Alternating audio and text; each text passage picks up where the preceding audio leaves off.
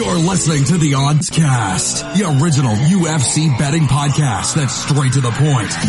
Hosted by leading MMA oddsmaker Nick Kalikas and MMA journalist Brian Hemminger. They provide you the absolute best UFC betting info, picks, statistics, and analysis from the most respected authority in mixed martial arts betting. MMAoddsbreaker.com. Don't place your wagers without us.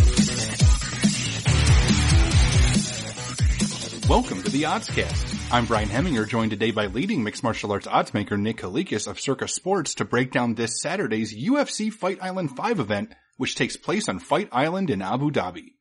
If you're unfamiliar with our format, Nick and I will break down the fight card from top to bottom, providing extensive analysis and a pick for each fight after doing our film study for the event. UFC Fight Island 5 features a 13 fight card in total and will be aired on ESPN Plus this Saturday night. Let's dive right in. Now, kicking things off on the preliminary card is a flyweight contest between Tagir Ulanbekov, who is 12 and 1, and Bruno Silva, who is 10, 5 and 2. Now, Nick, where did this fight open, and how has the public shifted things so far? A quick note here before we get started. The opening betting odds that I will be quoting are from MMAoddsbreaker.com, our opening betting odds reactions from race versus via Adam Martin. He's the author of that article that we do post on MMAoddsbreaker.com. So make sure you guys check that out. And the updated betting odds that I will be referring or quoting will be from Circa Sports here in Las Vegas. So that's the updated odds. And again, the opening odds are from MMAoddsbreaker.com. Getting into the first fight, Ulanbekov open minus 455. The comeback on Silva at plus 355. And right now the current price over at Circa Sports is Ulanbekov minus 455, the comeback on Silva at plus 365. So again, line margins have tightened up a little bit, 10 cents on the dog for us at Circa, uh, 10 cents better, I should say. And there has been two way action. Bruno Silva getting some dog action early on, and now we're starting to see some action back on Ulanbekov at the price as well. So this should be a great fight. I think Silva is definitely a talented, capable fighter. I think he's a threat on the feet because he has a little bit of knockout power. He has a very good offensive ground game as well. So this isn't going to be an easy fight for Ulanbekov, but I do think Ulanbekov is the better overall fighter. Really excited to see him officially make his UFC debut here. I mean, the sky's the limit for him, to be honest with you. I think this guy's a very capable, talented fighter in all aspects of the game. Um, and again, I'm just really looking forward to seeing him get in here and showcase what he can do because I think on the feet, uh, he's kind of a work in progress. He's slowly getting more confident, slowly, but he puts everything together well. Like as far as MMA goes, this, his skill set is a complete MMA fighter where he can kind of use the, his stand up to close the gap, look for some wrestling and, and then dominate on the ground when he can as well. So a very complete fighter, and I think he will make a deep run. So my pick is Ulanbekov. I think it's a favorite or pass hitcher in this spot. Um, but at the current line, obviously, you got to kind of respect it and, and, be cautious. So I wouldn't necessarily go um, and play this at the price. It has been out for a little while and it's staying steady. I think line's about right. Uh, but I just necessarily would not bet Silva here either at the dog price. So for me, I'm going to pick Ulanbekov. I think he delivers here and he gets it done you almost have to feel for Bruno Silva. I mean, the guy's not that bad, but so far he's gone 0-2 in the UFC, dropping a, a, fight to Taha at UFC 243, and most recently, uh, losing to David Dvorak.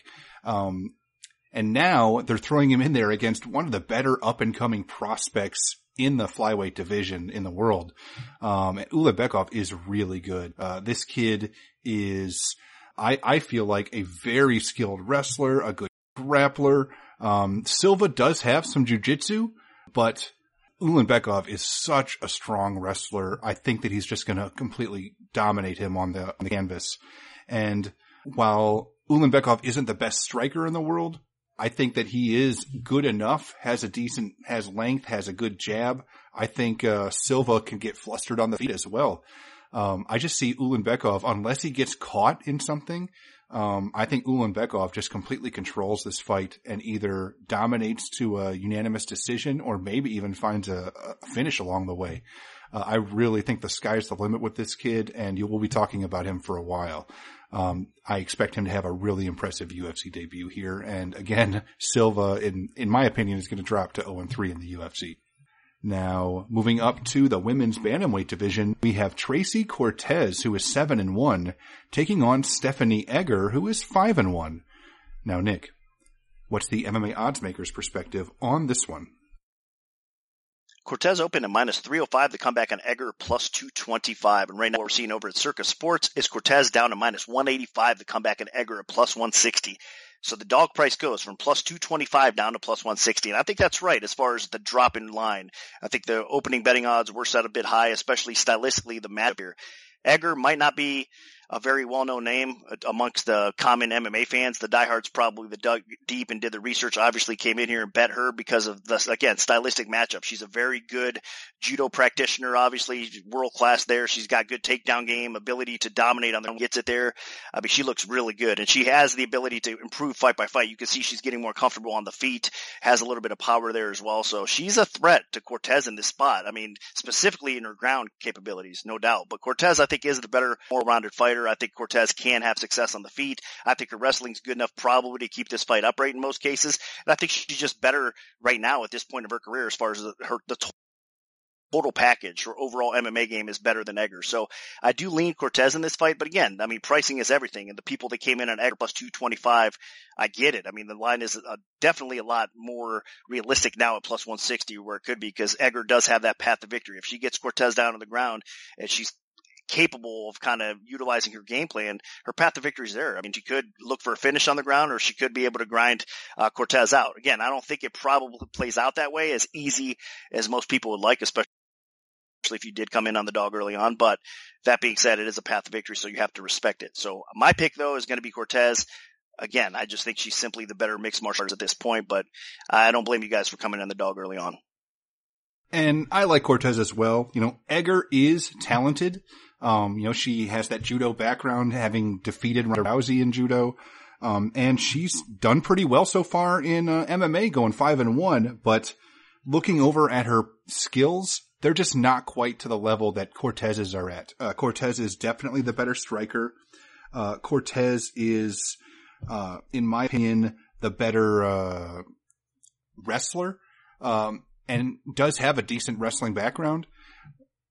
Egger is going to need to close the distance. And unless Cortez gets sloppy, I think that, uh, uh, Egger is going to have a little bit too much, uh, to deal with here. Cortez is the better striker and should be able to stay at distance and kind of pick Egger apart. Uh, Egger has made some strides, but she's just not to the point that Cortez is at right now, in my opinion. So I just think that Cortez picks apart Egger over the course of three rounds, and unless she gets caught and put in a bad position on the ground, um, I think Cortez just outpoints her and wins a decision. So my pick is going to be Cortez. Now, moving up to the featherweight division, we have Giga Chikadze, who is 10 and 2, taking on Omar Morales, who is 10 and 0. Now, Nick, where did this fight open, and how has the public shifted things so far? Morales opened minus 135, the comeback on Chikadze at plus 115. And right now over Circa Sports, Morales is minus 160, the comeback on Chikadze at plus 140. Has been a lot of action on this fight. Back and forth we go. I mean, early on, obviously it was bet up Morales and now action coming back in as we get closer to fight time on Chikadze. And now the day before the fight, we see action back on Morales as well. So as we get closer to fight, more action coming this fight than any other prelim fight, at least on this card for sure in most places. I think this is just such a high level, fantastic fight. Morales, first of all, is dropping down a weight class, which is interesting, honestly, because I thought he was a beast uh, at 155. So at 145, it's going to be interesting to see. It seems like the weight cut well for him, but that's kind of making me scratch my head a little bit here as Chikadze um, I think physically now matches up pretty well with them. Um, I mean, with the weight cut and the way they faced off or whatnot, Chikadze has a little bit of length on Morales. He's not going to be out muscled all that much either. Is a stronger overall fighter. Um, so there's a lot to like about both these guys in this spot here. I think Chikadze is a very technical striker, obviously having the kickboxing background, but Morales is known for his striking, and obviously he's got a good kickboxing background in his own right. So this is a striker versus striker matchup, a high level striker versus striker matchup, uh, to the point where this fight is going to be fireworks. Early on, I was leaning more towards Morales. I'm going to stick to him as far as a pick goes, but I do think it's a dog or pass situation depending on the odds here in this spot. Because as we get closer to fight time, I think that Chikadze can probably keep this fight and have success on the feet because I think he's a little bit more technical um, than Morales. Maybe not have the one punch knockout power Morales does, but I think he is the better overall striker in this spot. Now, again, Morales will have his moments, and it's a very fine line between these two on the feet for sure. But I, I do think Chikadze does have a little bit advantage on the feet. I just want to lean a little bit more towards Morales because if he has to, I think he may be able to get a takedown or two along the way. Won't be easy, but if he can, that might be the difference in the fight. So I'm expecting a very competitive fight back and forth here. Um, but I will slightly lean towards Morales. But in this spot, I wouldn't lay the chalk here. And again, I've been a Morales fan. He's made me money, um, as of late too. I mean, so this guy, I know what he's capable of and I'm a believer in Morales. I just think that this is a tough spot to bet here against Chikadze. So the pick is Morales, but be careful if you're betting this one. And I'm going to come in the other way. Um, the one thing I'm concerned about with Chikadze is that he's looked good in the UFC so far, but he also has been pretty untested. Uh, he's been in there against some decent fighters in the division, not the best. And Morales is a t- very talented guy. I mean, this guy it has had success in the lightweight division and he is dropping down. So I really think that Morales has a lot to offer here, but, uh, Morales is going to be doing exactly what, uh, Chikadze wants him to do, basically, if the, the way you look at it. Um, this guy, uh, in Morales, he's a stand-up fighter for the most part, and Chikadze comes from an elite kickboxing background. Um, Morales may have a little bit more, uh, power, but Chikadze is the better technical striker. So even though Morales has had success in lightweight division and is dropping a weight class, I still think Chikadze is going to be the better fighter here.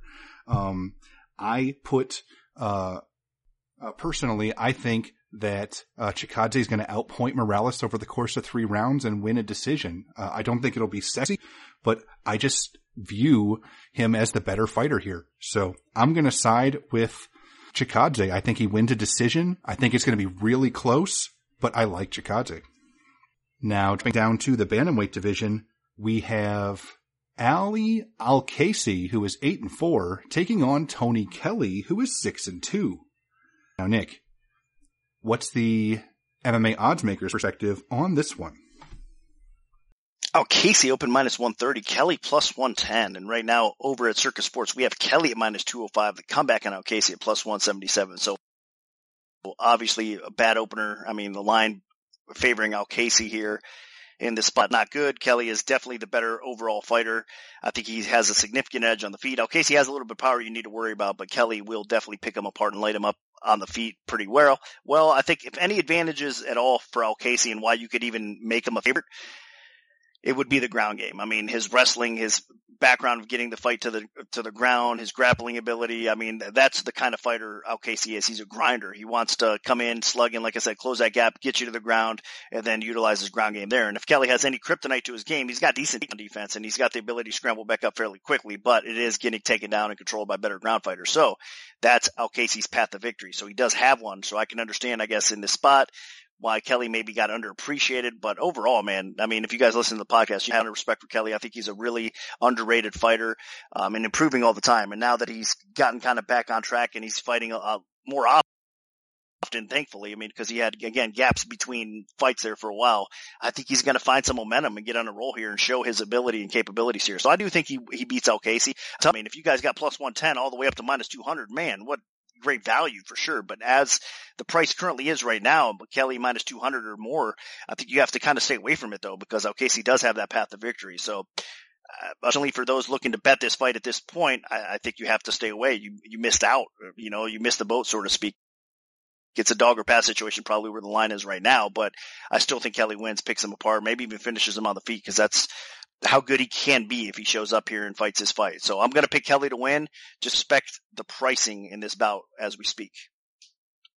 Yeah, I really thought Alkaisi was going to show more in his UFC debut, but he was just too tentative and ended up uh, getting losing a decision to Irwin Rivera, a guy that I just really don't think is very UFC caliber.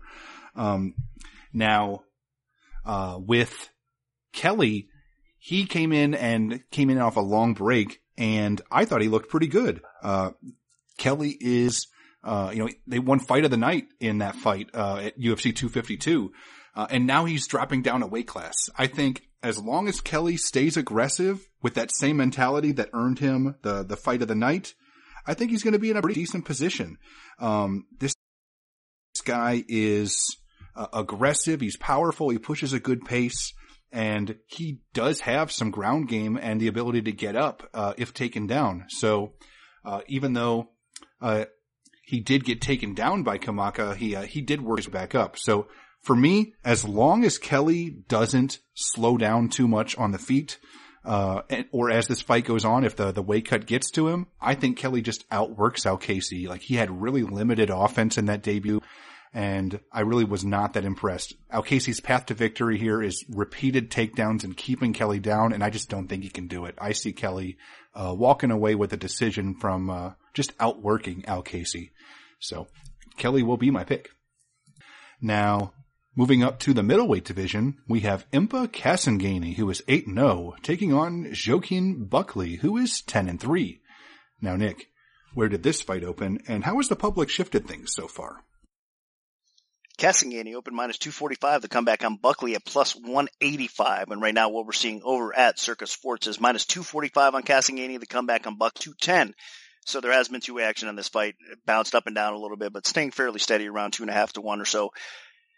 Another difficult one because I, I think Buckley probably will continue to get disrespected. This guy has a pretty good game overall. I mean, I, I, think he's a very talented striker. He's got power on the feet. He's got decent takedown defense in most cases as well and just a very dangerous fighter that you have to respect despite coming out and showing in his UFC debut, you know, suffering a loss or whatnot. I, I, really think that people have to look at him closer before he got to the UFC and appreciate what he's capable of doing. And on the feet, you got, like I said, you got to respect this guy. He's a fun fighter to watch. So I like Buckley here.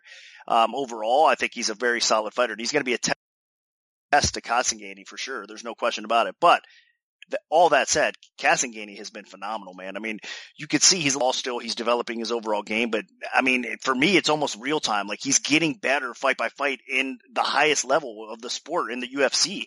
So it's amazing to see that. I think his last couple fights, in all honesty, have been almost uh, you know training sessions, sort of speak. Not to you know disrespect his you know opponent on the contender series or in his UFC uh, debut against Pitolo, but to me that's kind of what it felt like. He's learning in real time and he's improving right in front of our eyes. So there's a lot to like about Kasanganay. He's got power on the feet, technical striking that's getting better. He's got wrestling to back that up as well.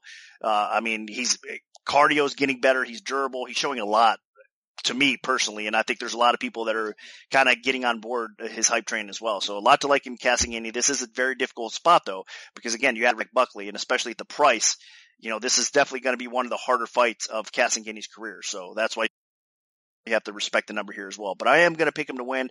I like what I see from him. I think this should be an awesome fight, but I'm going to lean a little bit more towards Kasanganay. Just be careful if you're going to lay the chalk here against Buckley. And I'm to side with uh, Kasanganay as well. Buckley is powerful and dangerous, but Kasanganay is uh, really, really interesting. I mean, this guy has come a long way. He's well rounded. He mixes in takedowns. Uh, he's pretty talented on the feet as well. I think he can actually hold his own on the feet with a dangerous striker in Buckley. So uh, overall, I really like him in this fight. Uh, I think uh, Kasanganay's going to mix in takedowns. I think he's going to outwork Buckley on the feet. You also have to remember, uh, you know, Buckley, he is coming off of a, even he looked pretty good in that debut. Uh, he did end up getting finished. And, uh, Kasanganay is the type of fighter that is just getting better every single time we see him. I really think this guy has the potential to be really good. So I'm going to side with, uh, Kasanganay here, I think he probably wins a decision, and uh, the takedowns are going to definitely be the difference here. Now, moving all the way up to the heavyweight division, we have Rodrigo Nascimento, who is 8-0, taking on Chris Daukaus, who is 9 and 3. Now, Nick, what's the MMA odds makers perspective on this one? Nascimento open minus 310. The comeback on Daukaus at plus 260. And right now what we're seeing over at Circa Sports is Nascimento minus 205. The comeback on Daukaus at plus 225. So market wide action coming in on Daukaus early on. I mean, he obviously had a very impressive UFC debut, but he's facing a different beast and different level of competition here against Nascimento. I really like what I see from Nascimento. I know that he's got, I think, higher level of competition to kind of face before we, you know, rightfully pin him as a serious contender, a legit title threat one day in the heavyweight division, which by by the way, is probably the UFC's weakest division. So either one with the win here could definitely take a big, strong step forward into that kind of upper echelon of heavyweights, I think, and get himself at, least a more relevant fight after this. So important fight for two, you know, kind of newer heavyweights in the division per se. So with that said, I do think Nascimento is a little better everywhere. Daukaus is a big guy. He's strong. He's got some decent striking, decent in the clinch as well, has some power. So you have to respect that. I think Nascimento is a little bit faster. I think he's a little bit cleaner on the feet, more well known for his ground game. I mean, that's the thing with what you're getting with this heavyweight. I mean, he excels on the ground. He looks for the takedowns and then he does have a definite advantage over most in the heavyweight division on the ground for sure. So that's where it is with him, but he doesn't necessarily have to just beat you on the on the ground. He has the ability to beat you on the feet as well. So I think that's why this fight's going to be fireworks. I think Nascimento can Daukaus anywhere this fight takes place, especially the cardio edge goes to him as well. So as this fight progresses and if Daukaus can't get him out of there early on, I think that Nascimento really turns it up and gets him out of there before the fight hits the scorecard. So for me, I like what I see Nascimento here. It's a kind of a favorite or pass situation. I could be wrong about Daukaus. I do, like I said, I think he's not a bad heavyweight. I just don't like this fight in particular for him. Um, so I'm going to pick Nascimento to win this fight. But again, if you're laying almost three to one on heavyweight action though, you got to be careful because all it takes is one punch. It doesn't matter if you have the better fighter at times. We have this. It only takes one definitive blow to take your money away. So be careful betting heavyweight fights and laying that kind of chalk. But I am going to pick Nascimento. I just simply think he's the better fighter. And originally, I really did like Daukaus here. I think, uh, you know, he does have some things he presents on the feet in terms of his stand up, in terms of, uh, the power that he has on the feet. He looked pretty good in the, the Porter fight. Um, that being said, uh, Nascimento is extremely dangerous on the ground. I mean, he is, uh, I mean, it's game changing what he can do on canvas. Um, and if he can get this fight to the floor, uh, Daukaus is in, in some big trouble. Uh, Daukaus is big and strong and he comes in at about the heavyweight limit. So it's not going to be a walk in the park for Nascimento, but, uh, I do think that while there's danger here that Daukaus presents, and he definitely could win by knockout or TKO, um, Nascimento does train at American Top Team, and uh, he is making some serious strides. Uh, I thought that he looked a lot better in his UFC debut than I gave him credit for, and um, while I do think that Daukaus has a legitimate chance to knock him out, uh, I'm going to side with Nascimento probably by submission here. Um, although again, I say be careful with this one because I I was this close to picking Daukaus, and I originally was picking him, and I changed my mind, but I uh, I really think that Daukaus could be a live dog. Now, dropping down to the middleweight division, we have Tom Breese, who is 11 and 2, taking on KB Bhullar, who is 8 and 0. Now, Nick, where did this fight open, and how has the public shifted things so far? Breese open minus 215, Bhullar at plus 165. And right now looking over at Circa Sports, we have Breese minus 255, Bhullar at plus 217. So nothing crazy to report. I mean, there is two-way action on this fight. We're starting to see a little bit of action come in on Breese at this point so we need Bhullar as we stand right now. But again, nothing crazy, nothing significant to report here. I, I, think it's hard to trust Breese. I mean, we all know prospect ability. When he came to the UFC, the hype, everything behind him, training at TriStar. I mean, just he was the future of the welterweight division, and of course, you know, fighting a middleweight or whatnot now as well. I mean, there was a lot to like about Breese, but I mean, and, and he's filling into that frame, and he's strong, and I mean, his physical attributes along with the technical skill set that this guy has I mean, there's a lot to like. He's definitely could be championship material, right? He just hasn't lived up to that hype and he hasn't lived up to that potential, I think, overall. And maybe that's a little bit unfair. He's faced decent competition throughout the UFC, his career thus, but and he's been a little inconsistent as far as fighting as often as we like to see him. But that said, I don't know. There's always something about Breese to me that it's just not there. He's missing something, and it's, it's just everything's not clicking for a reason. So I think Bhullar here is in a good spot to come in and get a huge win in your UFC debut. Bhullar is a very well-rounded fighter, comes from a decent camp in his own right, and his ability to improve again. I mean, the ground game in his wrestling is kind of what he prefers to do, but his stand up is not bad at all either. So I think this is going to be a really competitive fight.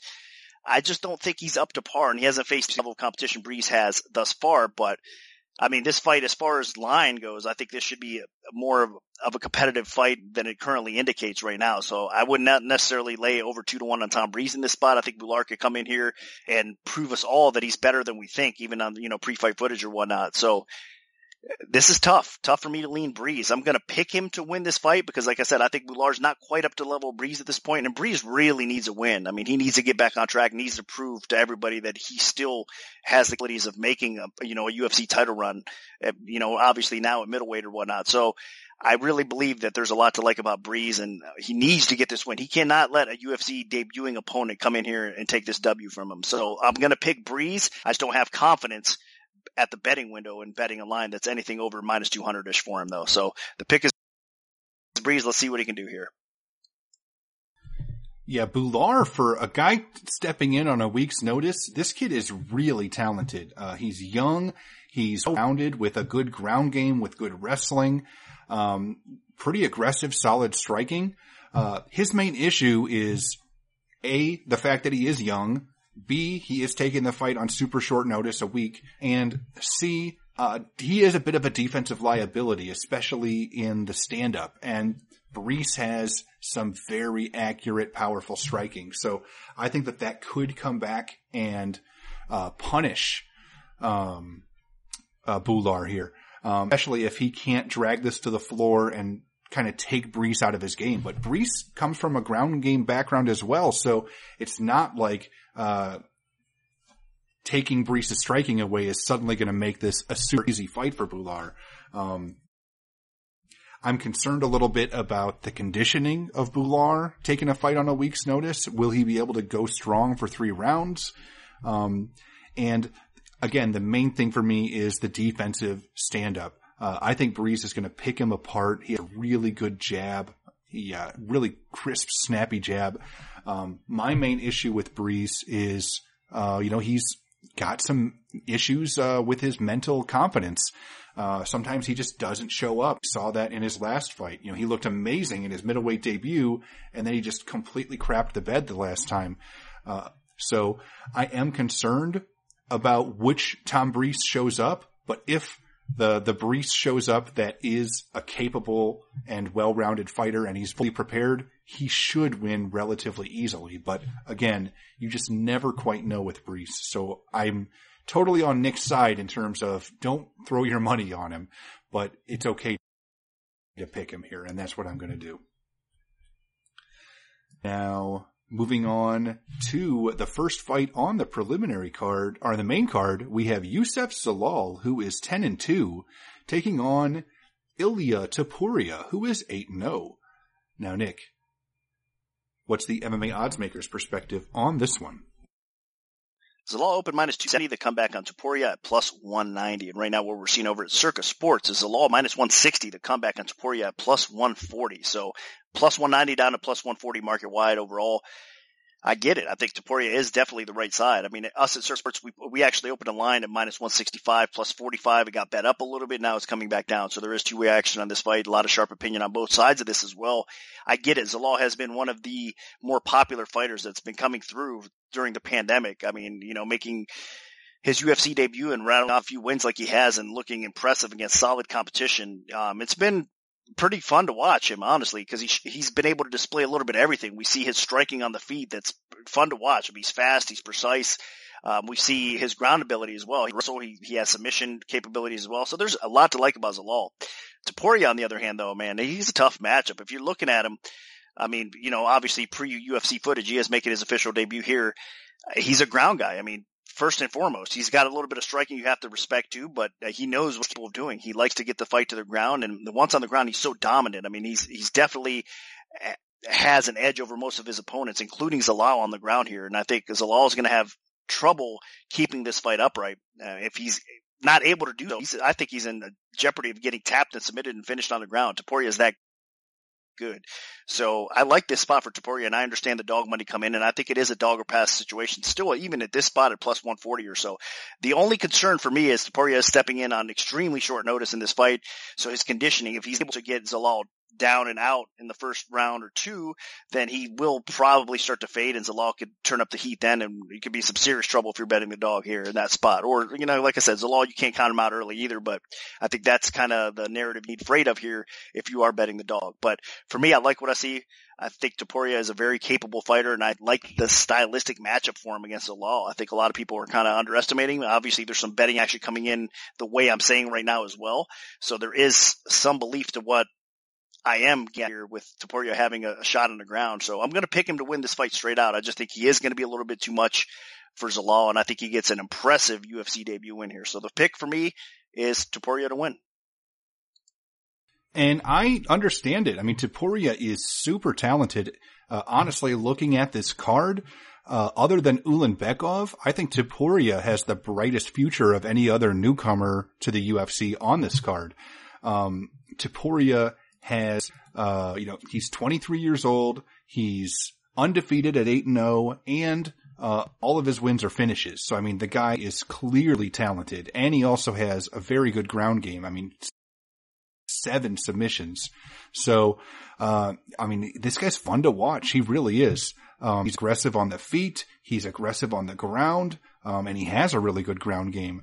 Uh, the problem is that he's facing somebody in his UFC debut, uh, that is really talented. Like, I, uh, I have some concerns here that, uh, Topuria is not going to be able to hang with Zalal uh, consistently. Uh, Zalal has really impressed me so far in his UFC run, uh, winning all of his fights inside the octagon. Granted, they haven't been, you know, the amazing type of uh, performances that earned him his trip to the octagon when he had that first round flying knee in LFA. Every one of his fights so far in the UFC has been relatively one-sided decisions. Um, you know, he's not destroying people, but this guy's really good.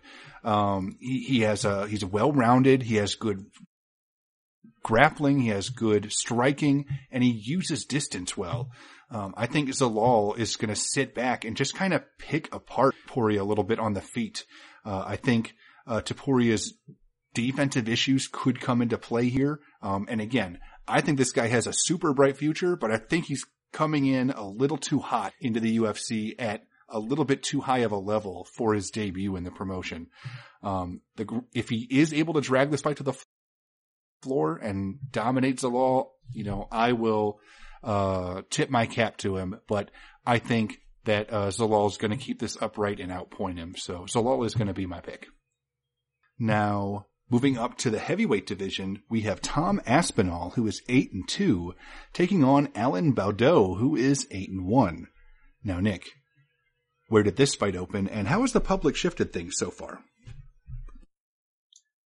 Aspinall minus 350, Baudot plus 250 was the opening line. Right now we're seeing Aspinall minus 580, the comeback on Baudot at plus 450. So steam heading in Aspinall's away from 350 now to minus 580 or so. I can't blame you here either. Baudot, uh, typically speaking, fights at light heavyweight, taking this fight up on short notice, of course, to take on Aspinall very difficult fight. Aspinall is a legit beast at heavyweight. We saw him. I mean, you know, in his UFC debut, you, you really, I think, can't take that much out of it because of the situation for Aspinall. Meaning, I mean, I don't want to disrespect his opponent in his debut against Collier, but I mean, Collier had no business even taking that fight, to be honest with you, or being in that spot. So Aspinall getting rid of Collier there, eh, that's what he should have done. So he kind of did exactly, I mean, he was impressive doing so as well. So he did exactly what he should have done in that spot. So it is what it is. But for that, I mean, Aspinall definitely showed the promise and the capabilities of, of pre-fight film before he made his UFC debut. I mean, he's a big boy. He has power. Uh, he's got decent fight IQ, it seems. Of course, he's developing his game still, but training with Darren Till and crew, I mean, he's got a good background to make the UFC and, and get the job done here. So I really believe that Baudot is going to be just out of his comfort zone here and it's stepping up, getting a little bit bullied here by Aspinall on the feet. But Baudot is, is definitely uh, the type of fighter that you have to respect. He's unorthodox a little bit with the striking and he's capable of landing some good punches. Obviously he's got a good kicking game and he's got these nasty spinning elbows that you have to be cautious. He could throw them out of anywhere. So there is some offense from Baudot to be cautious about if you're Aspinall. But other than that, I mean, he should be the bull here and he realistically should be able to fight. And I'd be surprised if Baudot is able to pick this you know, win up here because Aspinall has, again, not faced, I don't want to say he's faced way better competition, but if you're looking at resumes, Aspinall's even ahead of him in that sort of way too. So I think it is made for Aspinall to get the win here. I understand why public came in. Lock. Just have to be careful, especially if you're laying over five to one here because Baudot does have the kind of finishing capability that all it might take is, like I said, one shot to maybe get Aspinall out of there as well. So respect Baudot's offense, but overall should be Aspinall taking this fight. So the pick is out. Just be careful if you're betting this one as well. Yeah, my main issue here, I mean, Baudot is decent, but I think he's pretty overrated. Uh, I mean, the guy does train out of a good gym, but if you look closer at some of his performances, um, you know, he got dominated, uh, by Dalcha, uh, or I think that's how you pronounce his name, uh, back in EFC. Um, and, uh, in his last fight that him his trip to the UFC, he got choked out the disqualification was just because his opponent tested positive for uh, marijuana. So, and they actually not didn't turn into a no contest. They just gave him the win instead, which I don't understand at all.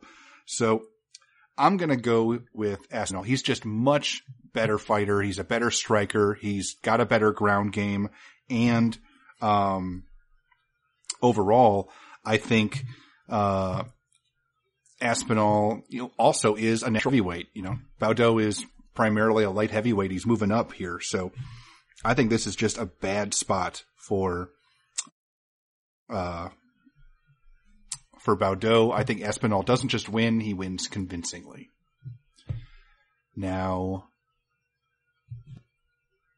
dropping down to the middleweight division, we have Markus Perez, who is 12 and 3, taking on Dricus Du Plessis, who is 14 and 2. Now, Nick, What's the MMA odds makers perspective on this one? Du Plessis opens minus 195, Perez plus 55. And right now over at Circa Sports, we're seeing Du Plessis minus 170, the comeback plus 150 on Perez. So again, another spot where lines kind of tightened up a little bit. And we are seeing two-way action coming into this fight. Man, this is an interesting fight because I think Du Plessis is a very interesting, intriguing prospect. I mean, I'm glad to see him making his way over to the UFC. This guy has skill everywhere the fight takes place. I think he's more comfortable and more confident with his takedown game, his wrestling, and his ground game. But on the feet, he's no slouch. He's got good calf kicks, good leg kicks. I mean, he's got power in his left hand as well. So he's not anyone to sleep on on the feet. I think he's technical enough to to get things done there as well. And I think actually he's going to have a striking advantage over Perez here in this spot. And I'm saying that because typically Du Plessis is, again, usually has more of a ground edge over his opponents. But in this spot, I think he's pretty much got a complete edge over Perez. And that's saying a lot because I think Perez is a very solid fighter in all aspects of the game as well. I think his stand up could definitely be a little bit more effective and continue to improve. Um, I think Perez's ground game and his offensive submission skills where it's at with him. I mean, you have to be very cautious when you're tangling with Perez on the ground. And I think that's my cautious with Du Plessis in this spot. I think he will be winning this fight, but if Perez wins a fight, it's going to be by Darce or Anaconda or something like that. It's going to be a choke that gets the win for Perez. I don't think he's going to be able to, to beat Du Plessis on the scorecards. Um, I think Du Plessis is probably going to be able to pretty much control and dictate the pace of this fight in, in most cases. So it's going to be clear enough to, for him to win. But my Plessis is he does tend to leave his neck in spots where he shouldn't when he's looking for those takedowns. And if he does that with Perez, it could be lights out. I mean, he could get put to sleep, sleep really quick. So it could be a spot where Du Plessis is winning this fight up until he's not. I think that's a concern here, and that's why you have to respect Perez in this spot. But with all that being said, I do think Du Plessis is the better fighter, and I think I have to kind of lean with him. So if he doesn't make that mistake and get caught up in that choke, he's going to win this fight. So for me, the pick is Du Plessis, but the caution again in this spot is will Perez sub him along the way or not? And if he doesn't, obviously, but he, there is a possibility he does. So you got to respect Perez by submission here in this spot. And I understand it. Uh, Du Plessis is really talented. Uh, the guy coming in, uh, is a very aggressive fighter. Um, he looks for, uh, almost all of his wins, all of them actually are by, uh, stoppage with nine, uh, submissions and five knockouts out of the 14 wins. Um, he's aggressive in he's stepping in on two weeks notice. The main thing though is he ha- is a defensive liability. He really is. Uh, I think uh, Perez the better ground game of the two of them, and if and when this goes to the floor, I see Perez uh, wrapping him up with a choke.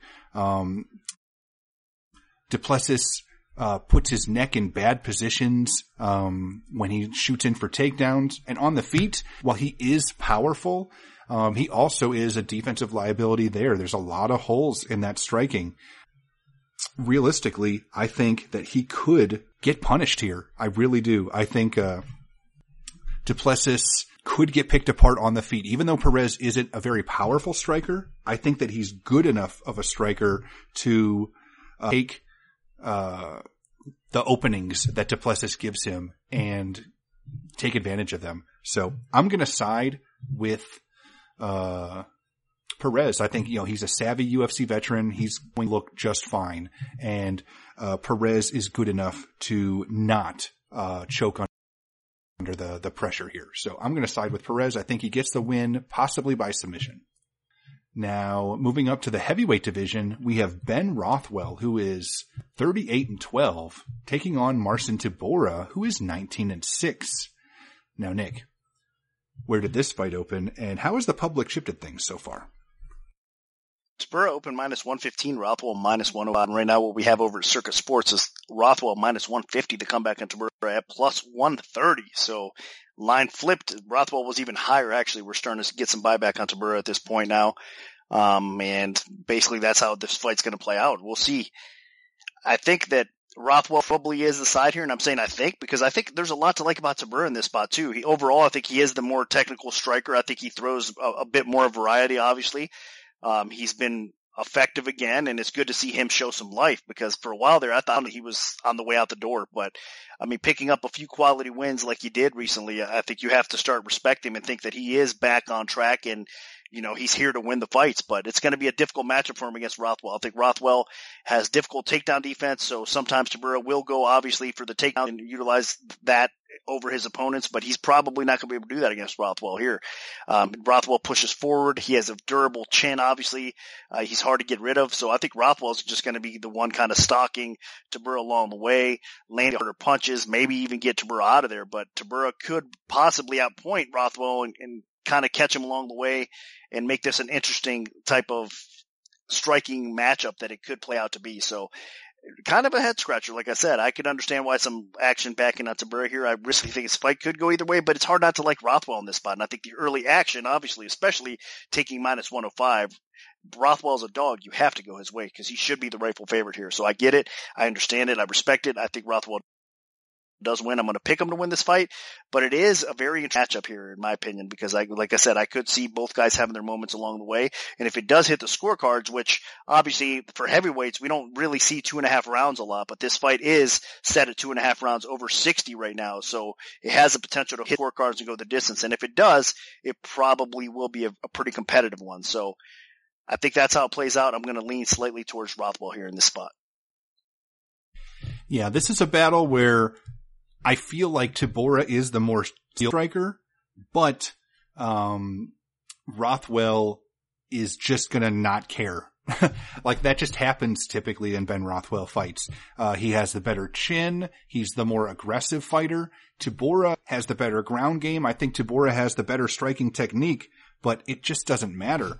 Um, Tybura is, uh, the fighter where he's going to be, uh, on his heels here. He's going to be put in bad spots. Uh, Rothwell's going to force him against the cage. Rothwell's going to force him to fight on his back foot. Um, and I think Rothwell has the much better chance of getting a knockout. Um, and I, while Tybura does have a good ground advantage here, I don't see him utilizing it. So I just think that Rothwell ends up, uh, outworking Tybura and controlling the, the cage and getting the win. So my pick is going to be Ben Rothwell. Now, moving on to the co-main event of the evening in the featherweight division, we have Edson Barboza, who is 20 and 9, taking on Makwan Amirkhani, who is 16 and 4. Now, Nick, what's the MMA odds makers perspective on this one? Barboza open minus 180, the comeback on Amirkhani plus 155. And right now over Circa Sports, we have Barboza minus 260, the comeback on Amirkhani plus 220. So market wide actually coming in Barboza's way. Not surprised. I mean, this guy was one of the best lightweights for a long time. I mean, now obviously dropping down to 145 looked good. I mean, he made the weight cut okay. He performed well. Uh, the controversial loss to Ige, I understand it.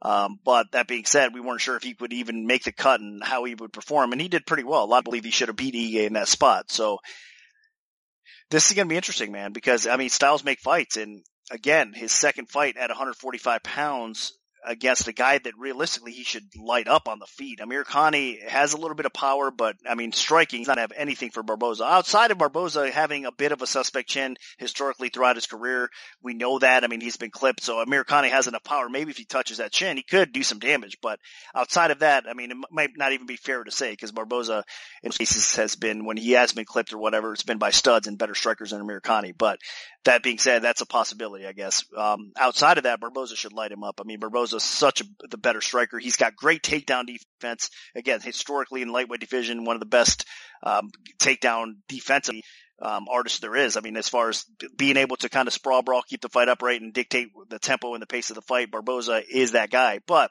as of late, especially like I said, up a weight class, he has been getting taken down by these dominant grapplers, dominant wrestlers.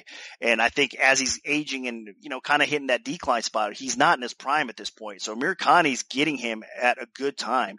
And Amirkhani gets a takedown here, I think he's more than capable of causing Barboza a lot of problems and possibly winning this fight on the ground. So I think this is a dogger path because it might only take a takedown or two for Amirkhani to get the W here. I mean, he has a very good aggressive offensive submission game as we know it, and he's capable of going in there and getting the fights to the floor more times than not. So Amirkhani, despite Barboza's solid takedown defense, if he's able to find the opportunity to get this fight to the ground, he could win it.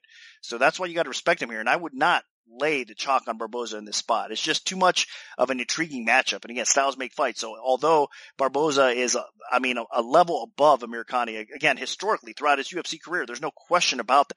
In this spot, though, this is a problematic spot if he does hit the ground with Amirkhani. So I wouldn't lay it. I think it's a dog or pass situation here. And Amirkhani, if you're going to bet this fight, probably look for him by submission or maybe inside the distance uh, more than likely. Cause if it hits scorecards, Barboza probably wins on the cards. I mean, Amirkhani does tend to slow down a little bit. Um, he does have some gas tank issues or Barboza knocks him out late in round two, th- round three or whatnot as well. So I can see it playing out that way, but I think Amirkhani, you have to respect that ground game and you direct his path to victory here. So do not lay the chalk on Barboza. I don't care if he goes out there and knocks Amirkhani out. This is a very tough spot for him on the ground. So the pick is Barboza for me, but respect Amirkhani's ground game.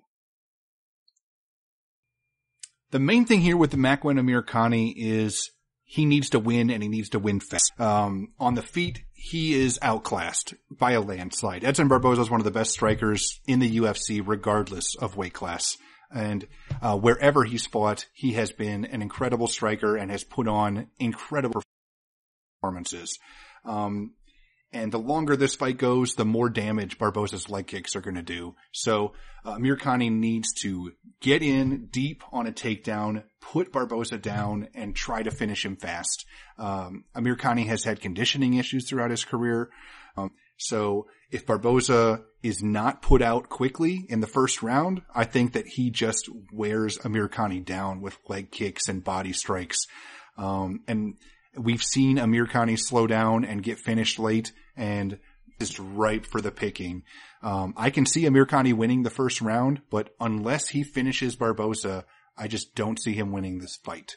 Um, I don't see him winning a decision and, uh, a finish is not easy. Barboza does not have a great chin, but he is pretty good with his defense. Uh, his takedown defense is pretty good and his submission defense is excellent. So if you're going to finish him, you need to probably get a TKO and that's not easy. Uh, so I think what happens here most likely is maybe Amirkhani gets it too early, but Barboza just starts going to work and putting in, uh, the, the strikes that um, add up later. And at some point, Barboza puts Amirkhani out. So that there is an opportunity here for Amirkhani to get a quick finish, but I think it's unlikely. So I'm going to side with Barboza. I think he TKOs Amirkhani in the second or third round.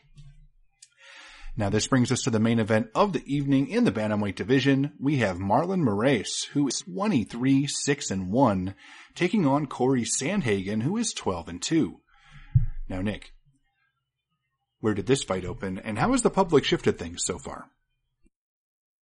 Moraes open minus 135, the comeback on Sandhagen at plus 115.